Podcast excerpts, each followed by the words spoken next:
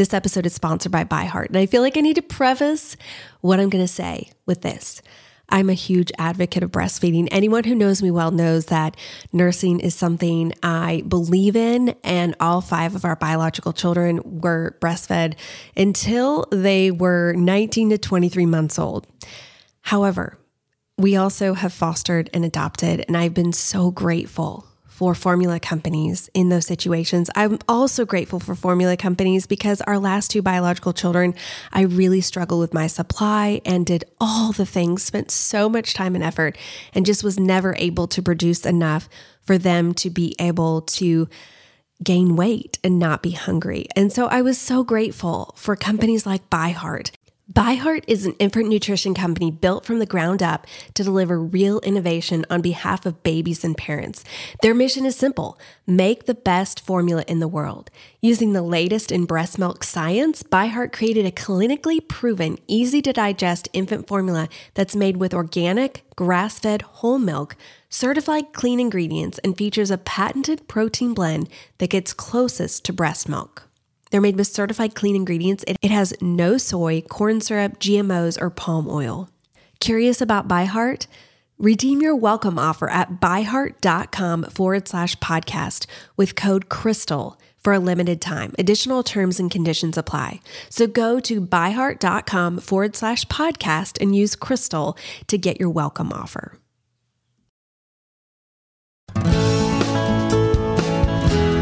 Welcome to the Crystal Pain Show, where we help you embrace your life right where you are and give you practical steps to get to where you want to go. Whether you are in your car, folding laundry, cooking, cleaning, or maybe even just enjoying a cup of coffee and a few minutes of quiet, we're so glad you're joining us today. Here's your host, wife, mother of four, foster mom, entrepreneur, and author, Crystal Pain. Welcome to another episode of The Crystal Pain Show. Today's episode, we are bringing back one of your favorite types of episodes. We try to do this about every quarter, so we are very due for this because it's been a long while, and that is answering your burning questions. I asked on Instagram, I'm The Money Saving Mom on Instagram a few days ago for people to submit their questions, and Jesse, you are going to be really happy to know this. I did not go through the questions ahead of time. Okay. You always kind of give me a little bit of grief about the fact that I have gotten to see them ahead of time and you mm-hmm. haven't. So we are just going to randomly pick questions and answer them. And I have no idea what we're going to be talking about today because I haven't looked at the questions. So, all right. Are we ready? Yes. Buckle up. Let's do this. Okay, I guess I looked here. The first question, let's just dive in the deep end. It is, was it difficult for Jesse to step away from working and rely on your income? Yeah. I mean, it, it was, honestly, it was a very, very formative time for me because I realized that my identity was wrapped up into what I was doing, and I needed to have that stripped away from me in order to really process what we were doing, how I was moving forward, and and really kind of heal heal from some wounds, I guess. And it was it was really, really good. I feel like that it helped you to find your value outside mm-hmm. of what you did, mm-hmm. and that your worth wasn't in your work. Mm-hmm. But I will take umbrage, if I'm using that correctly, I was trying to use a really big word, with her saying, rely on your income. Yeah, I agree. Because I think that we really view it's our income. Mm-hmm. Yes, I work more hours in the sense of hours that equal a paycheck than you do right now. Mm-hmm. But in the same time, in my mind, you're doing just as much. And so it's like we work. We work as a team. Together. Mm-hmm. And so maybe like today, I had to run to C V S and do this project for Procter and Gamble that was for something coming up on my blog. And it was sort of a last minute thing. And I we had said yes to it. But so in order for me to do that, then you stayed home and took care of some other things that I wouldn't have been able to get to. Mm-hmm. I would have needed to hire a babysitter. And and so it's like we just work as a team. Mm-hmm. So I can't do what I do if you don't do what you do. And I feel like you also bring so much to the table when it comes to the business of just your wisdom and your grounding and being able to process ideas with you, dream mm-hmm. for the future. And then there's so much that you carry when it comes to the finances and taxes and all of that. And so, right. yes, in a sense, quote unquote, you could say I'm the breadwinner, but I don't really view it in that mindset, because I think it can become very dangerous to your marriage when mm-hmm. one of you is like, I make the money, so then therefore it, it kind of, I feel like it... it you turn it into a sword. Mm-hmm. Yes, or almost like a hierarchy mm-hmm. in your relationship, or that it's a transactional sort of relationship where it's like, so you better pull your own weight because I'm over here pulling my own mm-hmm. weight. And so... And, it's, and honestly, it's the same way if it, if the man is the one that is bringing most of the money in, in how he relates to his wife. Yes, that's what I was feeling. Either spouse... Doesn't matter. Or if both spouses are working and one of them is making more than the other one, mm-hmm. that can also cause the conflict. And so I think just viewing it more as this is our money. We don't have separate bank accounts. We don't have, it's not like, you know, this is my money and this is your money. It's our money. You can sign a check for Money Saving Mom mm-hmm. just the same as I can. You can, you know, so I just feel like that. We've we've wrestled to get to that place, though. Mm-hmm. It's not like it just happened. It's not like we have this perfect marriage. We've we've had to both wrestle through our own things, insecurity, selfishness, whatever it might be, to get to that place. And there are sometimes when we still struggle with it, and we have to kind of hold up. Let's go back to the fam- foundation here and get on the same page again. Mm-hmm. This kind of leads into the next question, which is, just happens to be, who pays the bills and how do you organize them? And we will leave it, this is all for you to answer. Who pays the bills? I mean, it's funny that we think of the time in terms of who pays the bills. I don't, I mean, it's... Who takes care of making sure that the bills get paid? Let's say okay, that. Okay, that's a whole lot different than... I who, think I think that's what they were asking. Who gotcha. Who takes care of, who like actually physically makes sure that the bills get paid? And I'm like, bills? Do we have bills? uh, occasionally. Um, but I, everything's automated. But just to clarify, you are... Why I said bills? Do we have bills? Because... You I don't have, no have clue what's going on. Thing to do with mm-hmm. any of that. Speaking of how we both pull our own weight and we are a team, we do have our budget set up for mm-hmm. both the business and personal in um, Y N A B. You need a budget. And you and I go over that a few times a year to make sure that we are happy with all of the categories. Sometimes we need to tweak and change, or if mm-hmm. there's any big thing, a big expense or a big change in our budget or something that is no longer a part of our budget, right. we talk about that together. But it's pretty seamless. Well, that's because you're running the show on that. Well, because, it's also can because you, we've been doing it for almost twenty years. I was just thinking, though, can you imagine if I was the one that was in charge of um, the bill paying? The lights in the office are off, but it's not because the bill hasn't been paid. They would be off because the bill hasn't been paid if you were doing it. I always joke that... And I this would, would not be recording. I would probably be in jail if it wasn't for you, because not with any intentional thing, just I wouldn't... I'd be like, taxes? Do we need to... Oh, what are those? Yes. So I'm very, very grateful for, I know that I could figure it out. Oh, I know you would be able but to But it I, it's, it's just good to have it off of your plate. It's not something that is my sweet spot or something that I enjoy. Though the things that have not been your sweet spot or your core competencies in the past have really developed into core competencies now. Like I'm thinking like driving. I still don't think it's the core competency. I did drive to Arkansas, you did and a great I have job. Been driving a lot more in very busy traffic in Nashville and all of that. But I still feel like I prefer for you to drive if that's a possibility, but I'm happy to step into that when needed. And it's the same thing. I think, you know, I never want to come at something and be like, I can't do that. You know, so I'm joking mm-hmm. about the fact of I would be in jail. Um, I would figure it out. You would. And we have a good team in place ar- around us that would help you get that figured out. But I do think in a marriage, figuring out which spouse is has strengths mm-hmm. in certain areas and weaknesses in other areas. And let's play to the strengths mm-hmm. instead of putting someone in a spot that is their weakness. Mm-hmm. So, and this just goes right into it. How do you agree? You would think I set this up. I promise I didn't. I did skip a few questions. Um, how do you agree on budgeting item amounts like spending or eating out? Just talking about it and, mm-hmm. you know, just figuring out what works within the parameters that we've set up and, and, and seeing what the potential expenditures are for that particular, whatever category it is.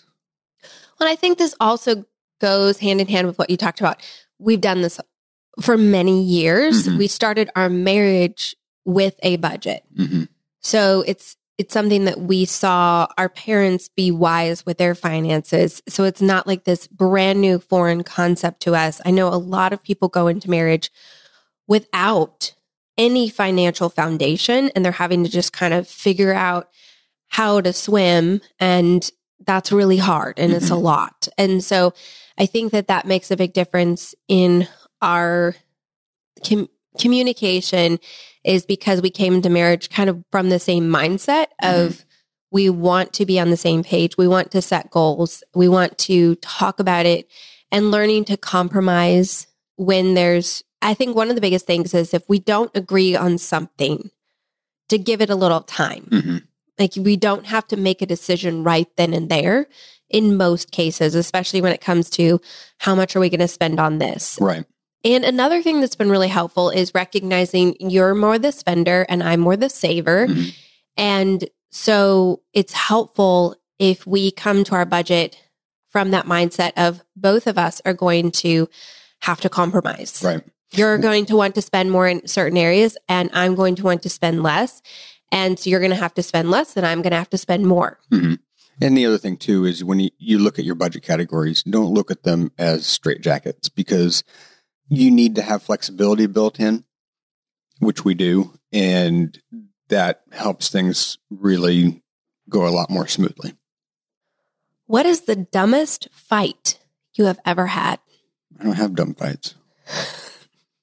If we're going to fight about something, it, it is going to be a legit reason. No, I feel like so often it's some silly thing that escalates, but it usually is an indication that there's something much mm-hmm. deeper going on. So it might seem like you're fighting over a dumb thing, but a lot of times then the more that we go back and forth and talk about it and dig into things. Usually with you, it doesn't take very long to get there. Yes. I'm not the kind that we stay at the surface. I want to just get down to where is this coming from? Personally, not, not just, I'm not just saying with you, but with me as well. Like really? what, where is this coming from with right. me? Like, why am I feeling so irritated with you? And and honestly, because we do that and get there quickly, the disagreements don't last very long mm-hmm. because there's quick resolution. And so I think that that's been something, again, that's been really helpful for us is recognizing that if I'm feeling irritable with you or you're feeling irritable with me, there's probably something more. I mean, I pretty much think usually, yeah. It's, and it might have nothing to do with you. Mm-hmm. Like if I'm really irritated with you, it might be because actually these three other things happened that are causing me to feel, you know, right. pressed in mm-hmm. or... You're being reactionary to something else yes. that is not me. And so then I'm going to take it out on you mm-hmm. because you're.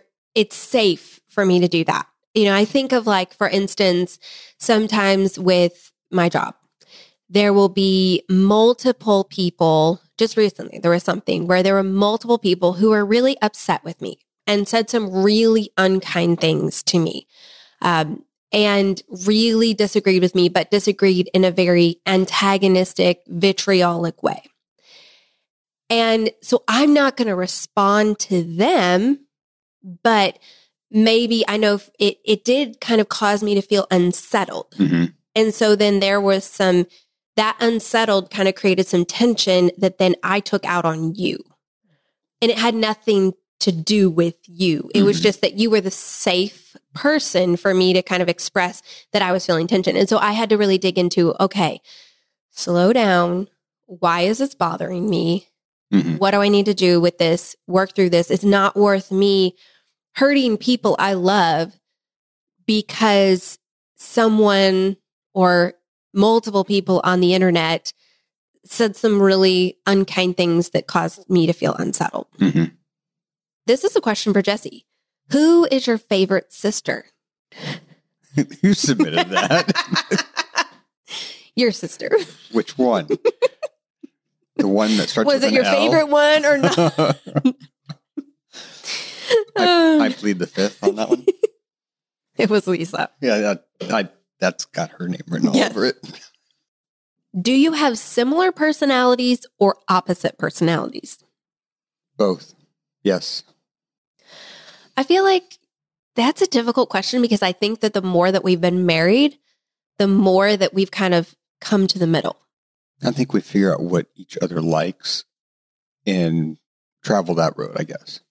Because I think that when we got married, we were very, very, very different. No.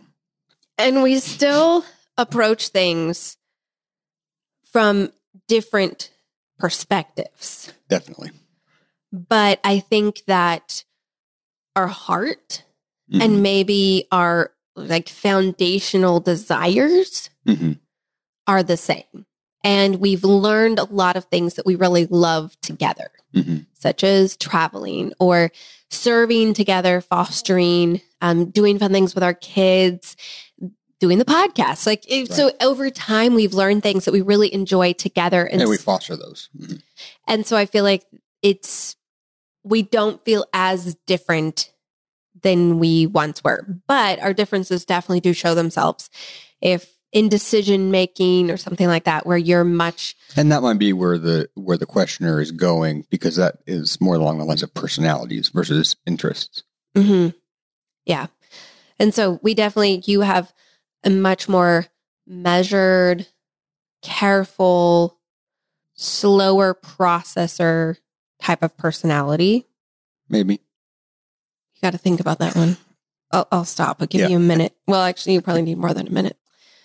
And I am much faster in how I process, decision-making, jumping to conclusions, all of that. So mm-hmm. we, we really balance each other out well in that, even though then it causes friction sometimes, mm-hmm. but it's it's a very healthy thing.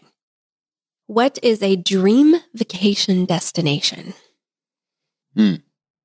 Well, I mean, we've had a dream of visiting all seven continents before Catherine get, turns eighteen, and as things stand right now, I don't know if that's going to happen, but we still have two places to go, one of which is Antarctica. So I, was, I don't know if that would necessarily fall in the definition of a dream vacation destination, but it is a vacation destination that we're dreaming of. Mm-hmm.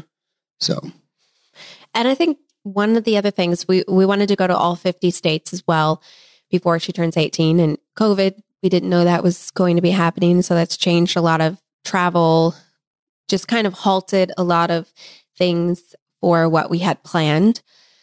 We are planning an international trip next year if all goes well. Mm-hmm. It's still very up in the air right now, but we're hopeful. We have put down the deposit and we're hopeful, but we'll see.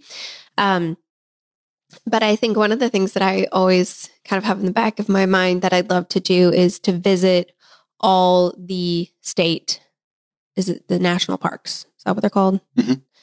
Did I say that? I feel like there's not state parks. It is yeah, all. There's state parks. I mean, Tennessee has a lot of state parks. Okay, but the national. You're talking about national yes, parks, I'd, like Mount Zion. And yes. So I'd love to Yellowstone. Go to every state and visit the national parks. And I just think that'd be really cool. So I thought maybe when Kirsten you know, we've visited all fifty states and all seven continents, and we start over again with Kirsten, and we'll mm-hmm. go to all of the national parks with her or something. I'd really like to go back, go back west, go back to Yellowstone, see a lot more Yellowstone, because we only saw very little bit of Yellowstone.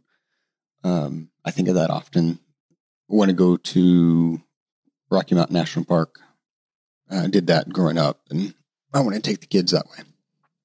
Foster care and the effects it can have on your marriage and family. Any tips? Is there a question there? Well, she's basically just saying that how, I, I'm okay, I'm going to make a question from this. How does foster care affect your marriage and family, and any tips for dealing with kind of the fallout that can come from it? Honestly, each situation is different. I mean, I was thinking about this. I mean, I think what we have done has been really helpful to our older kids as well as to Kirsten. And I think it's really helping to shape her as she's growing up. I mean, you know, when we started doing foster care after we realized we were pregnant with her, we had a discussion of, you know, we don't want her necessarily to grow up as an only child, because we've seen in our own lives kind of the disparity between the older gen- generation, the older kids versus the younger kids in the family, if there's a huge age gap. And we didn't want necessarily to have that for her. And and I think that... Just to clarify, not that it's always the case, but that it no, can, it there can, can be... be well, I, I think in every case there would be disparity, because... you can't necessarily have a really close relationship between two siblings that are twenty years apart. Mm-hmm. It's just, it's going to definitely be a different kind of relationship. Right. And I was exaggerating a little bit with twenty years, but I mean, Catherine was sixteen when, or now, I guess she was fifteen when she was born. Mm-hmm. But, and I know that the, what we have done with having the two babies that we've had, the two foster babies that we've had, has really been a good thing for Kirsten. Mm-hmm. Yes, I agree. And I think that if she were growing up in a home with just five big people who love her so much mm-hmm. and care so deeply for her, but she's the only little person, it would be very easy for her to be extremely spoiled and kind of get whatever she wants whenever she wants it, because there's five people who just want to make her smile and make mm-hmm. her happy. And so fostering has been so great in the sense of that she's had to learn to wait her turn. Mm-hmm. She's had to learn to give up what she wants. She doesn't always just get to be the center of attention. She's had to learn how to be nurturing. Mm-hmm. I mean, she is very much a nurturer. Mm-hmm. And we've seen these things come out in her that's been really beautiful. Mm-hmm.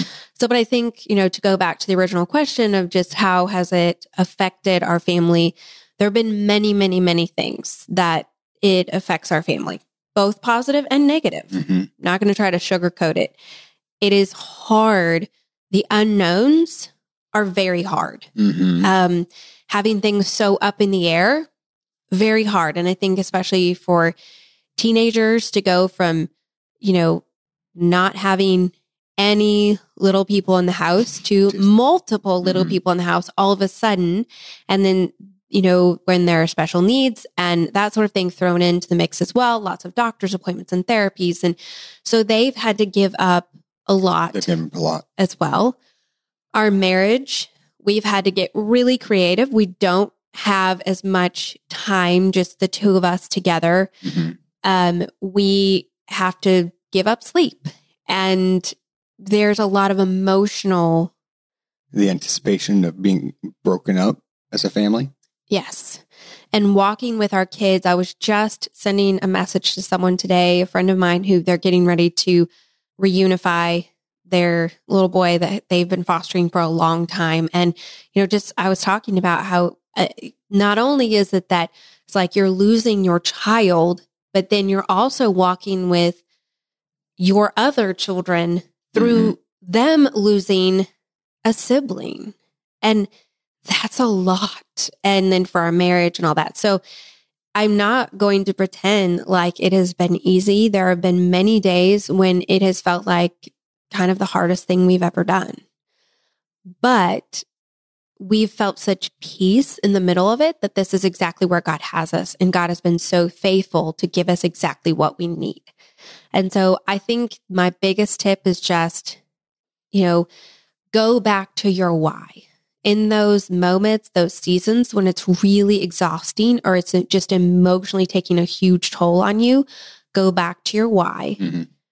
And also, I think to make sure that you have space in your week, in your life, for things that are life-giving, because you can't just pour and pour and pour and pour and pour and expect that you're going to have an unlimited supply to pour from. You mm-hmm. also need to make sure that you are being poured into.